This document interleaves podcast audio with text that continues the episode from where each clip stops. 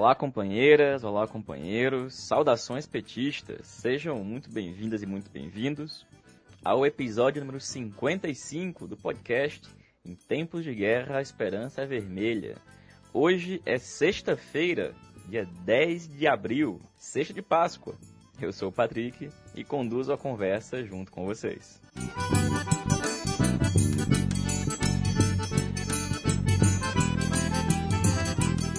Companheirada, a gente faz hoje um programa após a reunião do Diretório Nacional do PT, que aconteceu ontem, dia 9 de abril, em que nós abordamos principalmente a discussão ocorrida na reunião do Diretório. Trazemos aqui os comentários e informes do companheiro Walter Pomar, da companheira Natália Sena e também o meu, Patrick. Nós três somos membros do Diretório Nacional do PT participamos da reunião e tratamos do principal tema que a reunião discutiu, o Fora Bolsonaro. Mas começamos o programa de hoje com um informe importante do companheiro Gilson de Góes, do Sindicato da Borracha de Pernambuco. O Gilson nos fala um pouco como é que está a situação dos trabalhadores industriais em Pernambuco em meio à crise, em meio à pandemia do coronavírus. E logo após o informe do companheiro Gilson, a gente trata da reunião do Diretório Nacional do PT.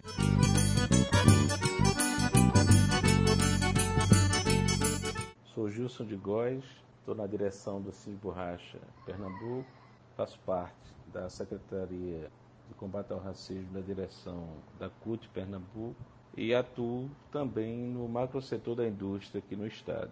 Foi me dada a tarefa de comentar um pouco a respeito do macro setor da indústria aqui no estado, diante da pandemia do Covid-19.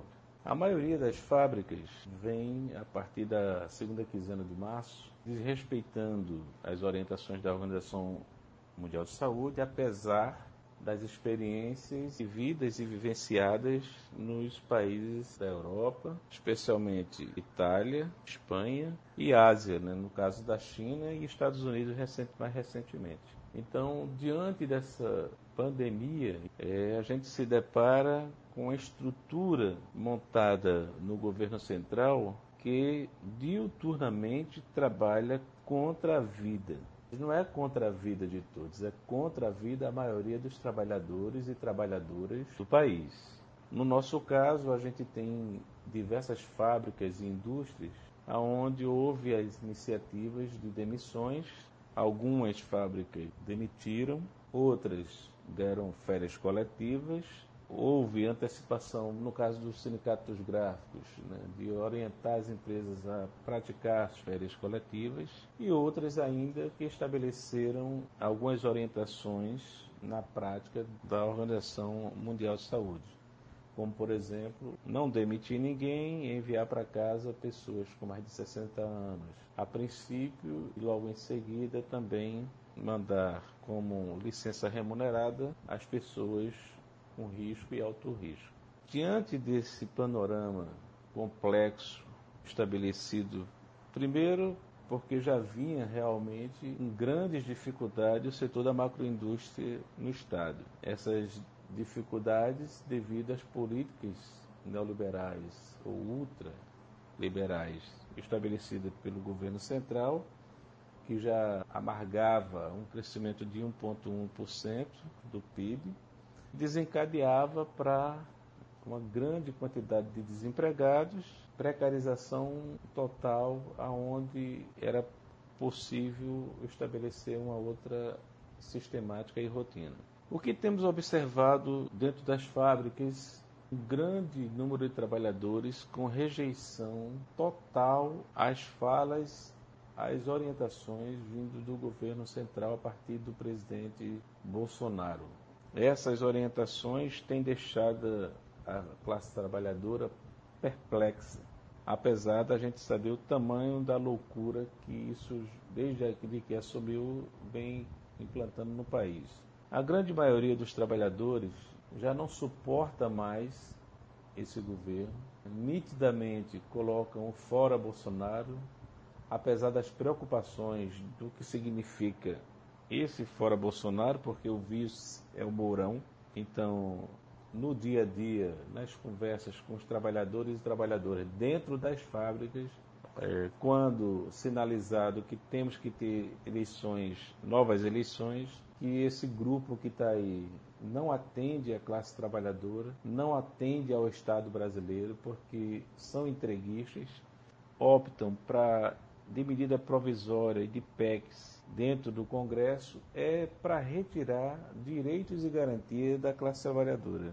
Temos um quadro, principalmente no setor metalúrgico e da construção civil, onde os trabalhadores, suas funções e ambientes estão muito próximos. Então, aqueles que não demitiram, aqueles que não deram férias coletivas, a gente tem estabelecido um grupo sindical de crise que tenta dialogar com o governo do estado saídas para que o número de desempregados e o número de pessoas afetadas seja o mínimo possível. Então, temos dado algumas contribuições e temos deixado claro que o Estado de Pernambuco tem é, totais condições fazer com que a gente aqui tenha as saídas para os EPIs e EPCs. Por exemplo, a questão do álcool 70, o álcool gel, que hoje é fabricado pelo LAFEP com iniciativa do Estado, mas temos também um setor de costura que pode fazer com que a gente também tenha os EPIs, principalmente os caseiros, garantido numa, numa produção total que atenda ao Estado e até outros estados vizinhos. Então nós temos uma estrutura que aponta para isso. Qual é o grande problema? O grande problema que nós encontramos a enxurrada de medidas provisórias e PECs e tudo que o governo Guedes e Bolsonaro e Mourão tentam implementar se aproveitando da pandemia para não só destruir a vida, porque a orientação que se dá o tempo todo é para mandar o pessoal para a rua, que a economia é mais importante, que precisamos trabalhar, que precisamos. Ora, se governadores e os prefeitos do país não fossem seguir as orientações da Organização Mundial de Saúde, hoje nós estaríamos no caos total. Esse pandemônio ocupante do governo central tem gerado uma revolta e uma insatisfação enorme da classe trabalhadora, sua maioria pedindo para que esse governo acabe, porque entre morrer e viver Lógico que todos querem viver e viver com dignidade. Valeu, Gilson. Obrigado, companheiro. E pessoal, a gente começou o programa de hoje com esse informe do companheiro Gilson, que eu informei é, do Sindicato da Borracha do Estado de Pernambuco, justamente porque nele contém algo essencial, ou seja, qual que é a impressão que nesse momento, qual é a posição que nesse momento cresce no, no meio da classe trabalhadora que é o fim do governo Bolsonaro. Um governo que, se continuar, vai colocar ainda mais em risco não só a saúde, mas a vida, a sobrevivência de milhares de trabalhadores e trabalhadoras. E, pois bem, foi essa discussão que a gente, inclusive, travou na reunião de ontem do Diretório Nacional do PT. Uma reunião convocada com o propósito de discutir a conjuntura e a posição do partido frente a um tema que está nas janelas do país, o Fora Bolsonaro. A reunião começou às nove e meia da manhã. Todo o período da manhã até uma e meia da tarde foi dedicado a informes feitos pelos nossos governadores, prefeitos, pelos membros do nosso setorial de saúde, ex-ministros da saúde. Momento dedicado a compreender um pouco como é que estava a situação do país. Nós tínhamos tentado, quando me refiro a nós, eu falo nós da articulação de esquerda e outros companheiros, proposto que nós dedicássemos mais tempo ao debate político e que esses informes fossem enviados gravados, né, por vídeo. Afinal de contas, a reunião foi virtual. Isso não aconteceu e nós tivemos mais da metade da reunião dedicada a esses informes. Foram importantes. Nós tivemos a participação dos governadores da Bahia, do Piauí, do Rio Grande do Norte, Rui Costa, Wellington Dias e Fátima Bezerra, de alguns prefeitos, entre eles o companheiro Arivanazzi, que já participou aqui do nosso podcast, prefeito de São Leopoldo, no Rio Grande do Sul. E o diagnóstico é um só. A crise é muito séria. A vida da população está em risco. existe um altíssimo número de subnotificações. Os números que hoje aparecem todos os dias, na verdade, são pequenos diante da realidade. E é por isso que nós reforçamos a importância das medidas de isolamento e distanciamento social para conter a propagação do vírus, mas que, junto ao combate do vírus, nós temos que combater o principal aliado desse vírus aqui no Brasil, que é o governo Bolsonaro. Dito isso, passamos ao informe da reunião. O debate político da reunião aconteceu à tarde, por volta das 2h45, próximo das 3 horas. O método adotado foi o da apresentação dos textos. Foram 10 textos apresentados, nove textos de tendências correntes do partido e um texto da Secretaria-Geral do partido. 30 pessoas se inscreveram para falar. Houve uma rodada inicial de apresentação desses textos e, em seguida, uma segunda rodada de discussão dos textos. Nós, da articulação de esquerda, apresentamos o texto que foi defendido pelo companheiro Walter Pomar. E é a defesa feita pelo companheiro Walter que eu passo a reproduzir a partir de agora. Bom, boa tarde, eh, companheiras, boa tarde, companheiros. Eu vou apresentar o texto em defesa da vida, fora Bolsonaro e Mourão, eleições presidenciais já. A gente concorda que nossa prioridade imediata é enfrentar a pandemia. A discussão aqui é como fazer medidas defendidas pelo PT, elas vêm enfrentando a sabotagem e a oposição total ou parcial do presidente Bolsonaro, do governo Bolsonaro, da coalizão governista ultraliberal e dos grandes empresários, especialmente do setor financeiro. Entretanto, a gravidade da crise é tão grande que há setores da direita que apoiaram Bolsonaro, que hoje eu considero como uma peça defeituosa, que pode colocar em risco a aplicação do programa ultraliberal.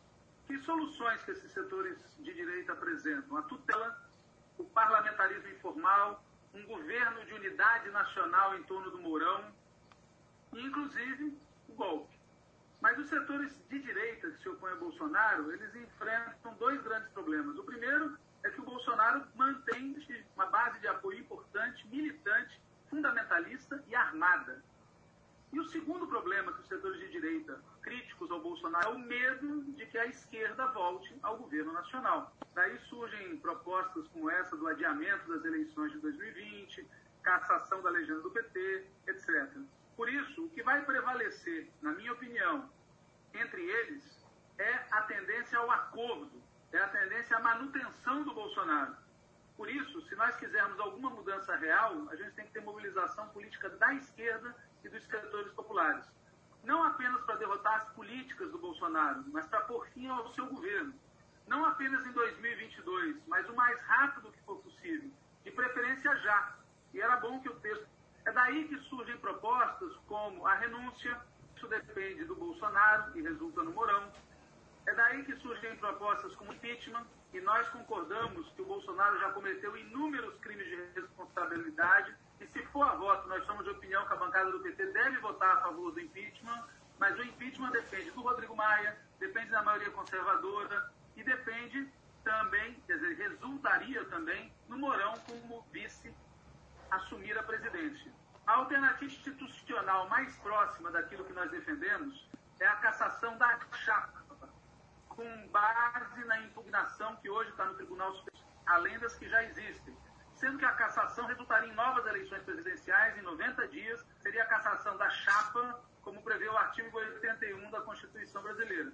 Mas qualquer que seja a forma que materialize esse nosso objetivo de afastar imediatamente esse cavernícola, o importante é que o PT se some ao movimento nacional que luta pelo fora Bolsonaro Simultaneamente, a gente vai continuar lutando pela anulação da condenação do Lula, pela recuperação de direitos políticos do Lula, articulando isso com a ação das frentes, com as eleições de 2020 e com a luta em defesa da vida. O Papai disse aqui que o povo brasileiro não quer ver a gente centrado na briga política. Estou citando literalmente o que ele falou. Bom, o povo é como Minas Gerais, né? São muitos.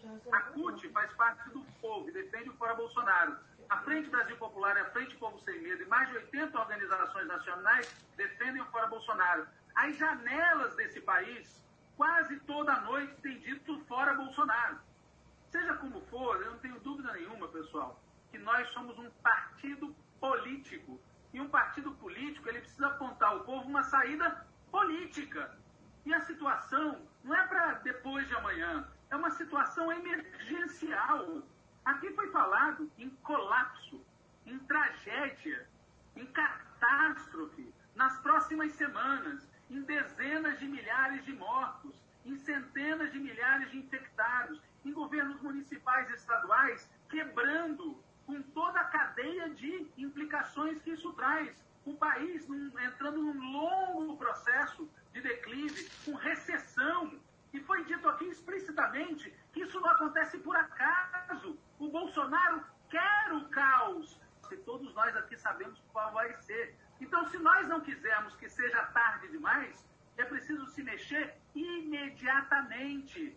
É preciso aproveitar o momento para impedir que o caos cresça e que a extrema-direita use o caos para aprofundar o estado de exceção. Por isso, aqueles que falam que nós temos que acumular forças deviam entender que existe um momento na política que é quando as condições estão criadas para atacar o adversário. E se nós deixarmos esse momento passar, o lado de lá vai liquidar conosco. Então, em defesa da vida, em defesa da vida, é que eu acho que o nosso partido tem que achar uma fórmula unitária para sair daqui dizendo fora Bolsonaro. É isso, muito obrigado pela atenção de vocês. Walter, companheiro, como a gente acabou de escutar aí na tua apresentação da proposta de resolução que foi feita na reunião de ontem, há um movimento nacional que luta pelo fora Bolsonaro. Mas na reunião, a maioria do PT decidiu não se somar a este movimento. Ô Walter, tu comentou isso ontem no programa Antivírus, mas na tua opinião agora, qual a consequência prática dessa decisão para o PT? E como é que a militância petista deve agir frente a esta posição da direção do partido. Olá, Patrick. Olá, ouvintes do podcast comandado pelo Patrick Araújo. A consequência prática, Patrick, é que o Partido dos Trabalhadores, como instituição, ainda não fala fora Bolsonaro. Mas a nação petista, dezenas de milhões de simpatizantes, eleitores, filiados e militantes, eu não tenho a mínima dúvida. A imensa maioria da nação petista fala fora Bolsonaro, na hora de manifestar sua indignação contra este cavernícola e contra o seu governo. E por isso, a militância petista deve continuar fazendo o que ela já faz, pedir fora Bolsonaro. E ao mesmo tempo, deve dizer para a direção nacional do partido que deixe de lado as suas dúvidas e se some a esse clamor crescente que existe nos setores populares brasileiros pela substituição imediata desse governo. Porque cada dia mais de Bolsonaro na presidência da República é um dia mais do Brasil caminhando em direção ao caos. Caos da saúde pública, caos social, caos econômico e caos político. Agora, Walter, a conjuntura tem mudado e evoluído muito rapidamente, né? Tu acha possível que nós tenhamos uma nova discussão sobre essa questão? Ou, com essa votação de ontem, o PT caminha para fazer oposição parlamentar ao governo Bolsonaro e só se preparar para as eleições municipais depois para 2022? Olha, Patrick, certamente existe dentro do PT aqueles que acham que só em 2022 a gente pode acertar as contas com o cavernícola. E também existe dentro do PT gente que não sabe fazer outra coisa que não oposição parlamentar. Tem alguns até que só sabem fazer parlamento, esquecem até como fazer oposição. Mas eu não acredito que seja essa a disposição, o estado de ânimo, nem da maioria da base do partido e mesmo da maioria dos que integram o Diretório Nacional. Eu acho que a maioria dos que na reunião de 9 de abril votaram contra o fora Bolsonaro, mais cedo ou mais tarde vão ter que se somar a essa palavra de ordem, que pode se materializar das mais diferentes maneiras, mas é simplesmente a síntese de uma ideia muito óbvia. Esse governo tem que acabar, porque este governo é uma ameaça à sobrevivência do país, é uma ameaça às liberdades democráticas, é uma ameaça aos direitos sociais, é uma ameaça à vida de todos nós. Por isso, eu acho plenamente possível que, antes cedo do que tarde, a direção nacional do PT faça aquilo que Lula sugeriu na fala que fez ontem, no final do Diretório Nacional: estar aberto a mudar de posição. Walter, por fim, há quem diga que a maioria do PT se comporta como se o partido ainda fosse governo, se comporta como um partido da ordem, no momento de grande desordem. Você concorda com isso? E se tu concordar, que alternativas tu acha que estão colocadas para que uma mudança aconteça? Olha, Patrick, eu não acho que é a maioria do PT que se comporta assim. A maioria do PT, a maioria dos seus filiados, dos seus militantes, da sua base. A maioria do PT quer acabar com o governo Bolsonaro o mais rápido que for possível, do jeito que for possível. Quem se comporta é de maneira republicana, ordeira, domesticada, é o grupo que hoje ainda é majoritário no Diretório Nacional do PT. E, aliás, eu diria que uma parte desse grupo, se pudesse, já teria votado conosco a favor do Fora Bolsonaro. Mas se sente prisioneiro dos compromissos firmados lá entre eles. E, de fato, este grupo, que por enquanto é a maioria no Diretório Nacional do PT, ele se comporta de maneira muito institucional, se comporta como se nós fôssemos uma oposição parlamentar numa época de normalidade institucional. Ele não se deu conta que nós estamos no meio de uma guerra e que, portanto, no meio de uma guerra, a gente tem que estar disposto a derrotar o inimigo da forma, da maneira e no momento em que é possível fazê-lo. Eu acho que o PT está diante de uma imensa, imensa, imensa encruzilhada histórica. E essa encruzilhada histórica está posta para o Brasil e para o mundo.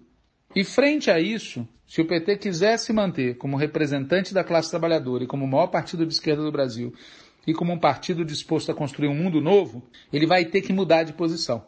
É essa aposta que nós estamos fazendo e que continuaremos a fazer. Massa Walter, valeu. Continuaremos a fazer. Agora, voltando ao informe da reunião do Diretório Nacional, além do nosso texto, o texto da articulação de esquerda, que se chamava Em Defesa da Vida do Povo Brasileiro, fora Bolsonaro e Mourão, eleições presidenciais, os demais textos também foram defendidos, né, apresentados. O companheiro Penildo, da Bahia, defendeu o texto do movimento PT, que não defendia o fora Bolsonaro. O Joaquim Soriano defendeu o texto da DS, que defendia o fora Bolsonaro. A companheira Lucinha Mota, da EPS, defendeu o texto deles a favor do fora Bolsonaro. O Washington Quaquá, da CNB, defendeu o texto deles, que não defendia o fora Bolsonaro. A Maria do Rosário, da tendência Avante, defendeu o texto deles a favor do fora Bolsonaro. O Marcos Socol, do Diálogo e Ação Petista, defendeu o texto dele que defendia a criação de um comitê para elaborar uma resolução que iria discutir. E o Paulo Teixeira, secretário-geral do partido, da tendência Resistência Socialista, defendeu o texto que era um texto não da resistência, mas um texto da Secretaria-Geral do partido.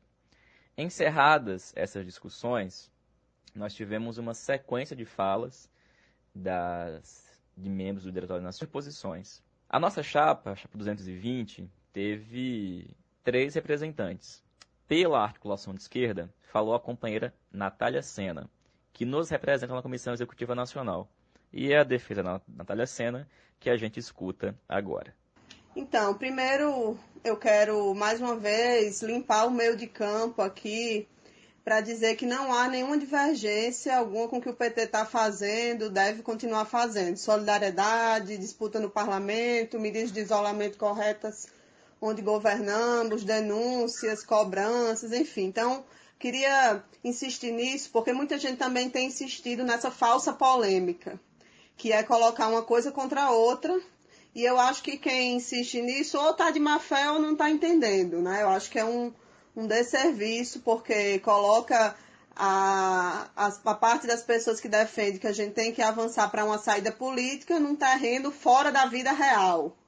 Né? Isso não faz o menor sentido. Então, eu queria dizer primeiro que nós que defendemos o fora Bolsonaro também não topamos essa falsa dicotomia entre isso e defender a vida do povo e suas questões concretas. O problema é que é insuficiente seguir fazendo apenas o que a gente já está fazendo. Né? A gente não está mais governando o Brasil, é sempre bom lembrar. Então, infelizmente, não é dando exemplo nos poucos locais que a gente ainda governa, cobrando do governo ou denunciando, que a situação concreta vai se alterar para o povo, né? A renda emergencial começou a ser paga hoje, já tem dinheiro na conta de muita gente e já tem uma campanha da Secretaria de Comunicação do governo dizendo quem efetivamente paga, né? Não são os governos municipais, não são os governos estaduais, não é o PT, é o governo Bolsonaro. Então, muito se fala também da gente não ficar isolado em construir, mas vejam, o fato concreto é que não tem ninguém que não esteja fazendo política hoje no Brasil, que não esteja fazendo disputa política em relação ao agora e em relação ao pós-pandemia. E eu também não vejo nenhum motivo razoável para o PT ser o único ou um dos poucos a abrir mão de apontar nossa opinião. Né? Não é uma coisa de outro planeta, não é derrubar amanhã, não é nada demais, é dizer qual é a nossa opinião. O governo Bolsonaro tem que acabar. Uma saída que defendemos, né? A gente certamente não quer ficar assistindo a disputa que está em curso, né? O próprio Bolsonaro faz disputa ideológica o tempo inteiro. A gente reclama, né? Muitos reclamam, mas é a vida. O próprio Mandetta está aí começando a ter atitudes de diálogo com as camadas populares, para além da questão da saúde. É bom atentar para isso. A direita do Congresso também, né? Maia fazendo enfrentamento aberto. Do nosso lado, a CUT, os partidos de esquerda, sim, PSOL e PCdoB falaram, escreveram fora Bolsonaro. Os movimentos sociais, as frentes, todo mundo está avançando rumo ao mínimo, quer dizer para o povo brasileiro que Bolsonaro deve cair. Então, na boa, gente, um partido que dirige deve justamente dizer para o povo qual é a nossa opinião. Né? E a nossa opinião, pelo que eu estou entendendo aqui, é um consenso, né? existe uma divergência entre dizer ou não, a nossa opinião é que só terá saída para a saúde, para o emprego, para a renda do povo sem Bolsonaro. Então, é isso que eu acho que a gente tem que fazer. Fazer alguma coisa para que o povo passe a estar é, com essa ideia, defendendo essa ideia de forma majoritária. Porque, assim, o, o, que o PT diz, o que o PT defende, a opinião do PT influencia, sim, no que o povo pensa, né? Ou não. Ou a gente vai esperar o que a, que a direita diga algo e, através do que a direita disser, o povo é, forme uma opinião. Então, é isso. Eu acho que fica cada dia mais difícil aceitar que o PT não diga fora Bolsonaro.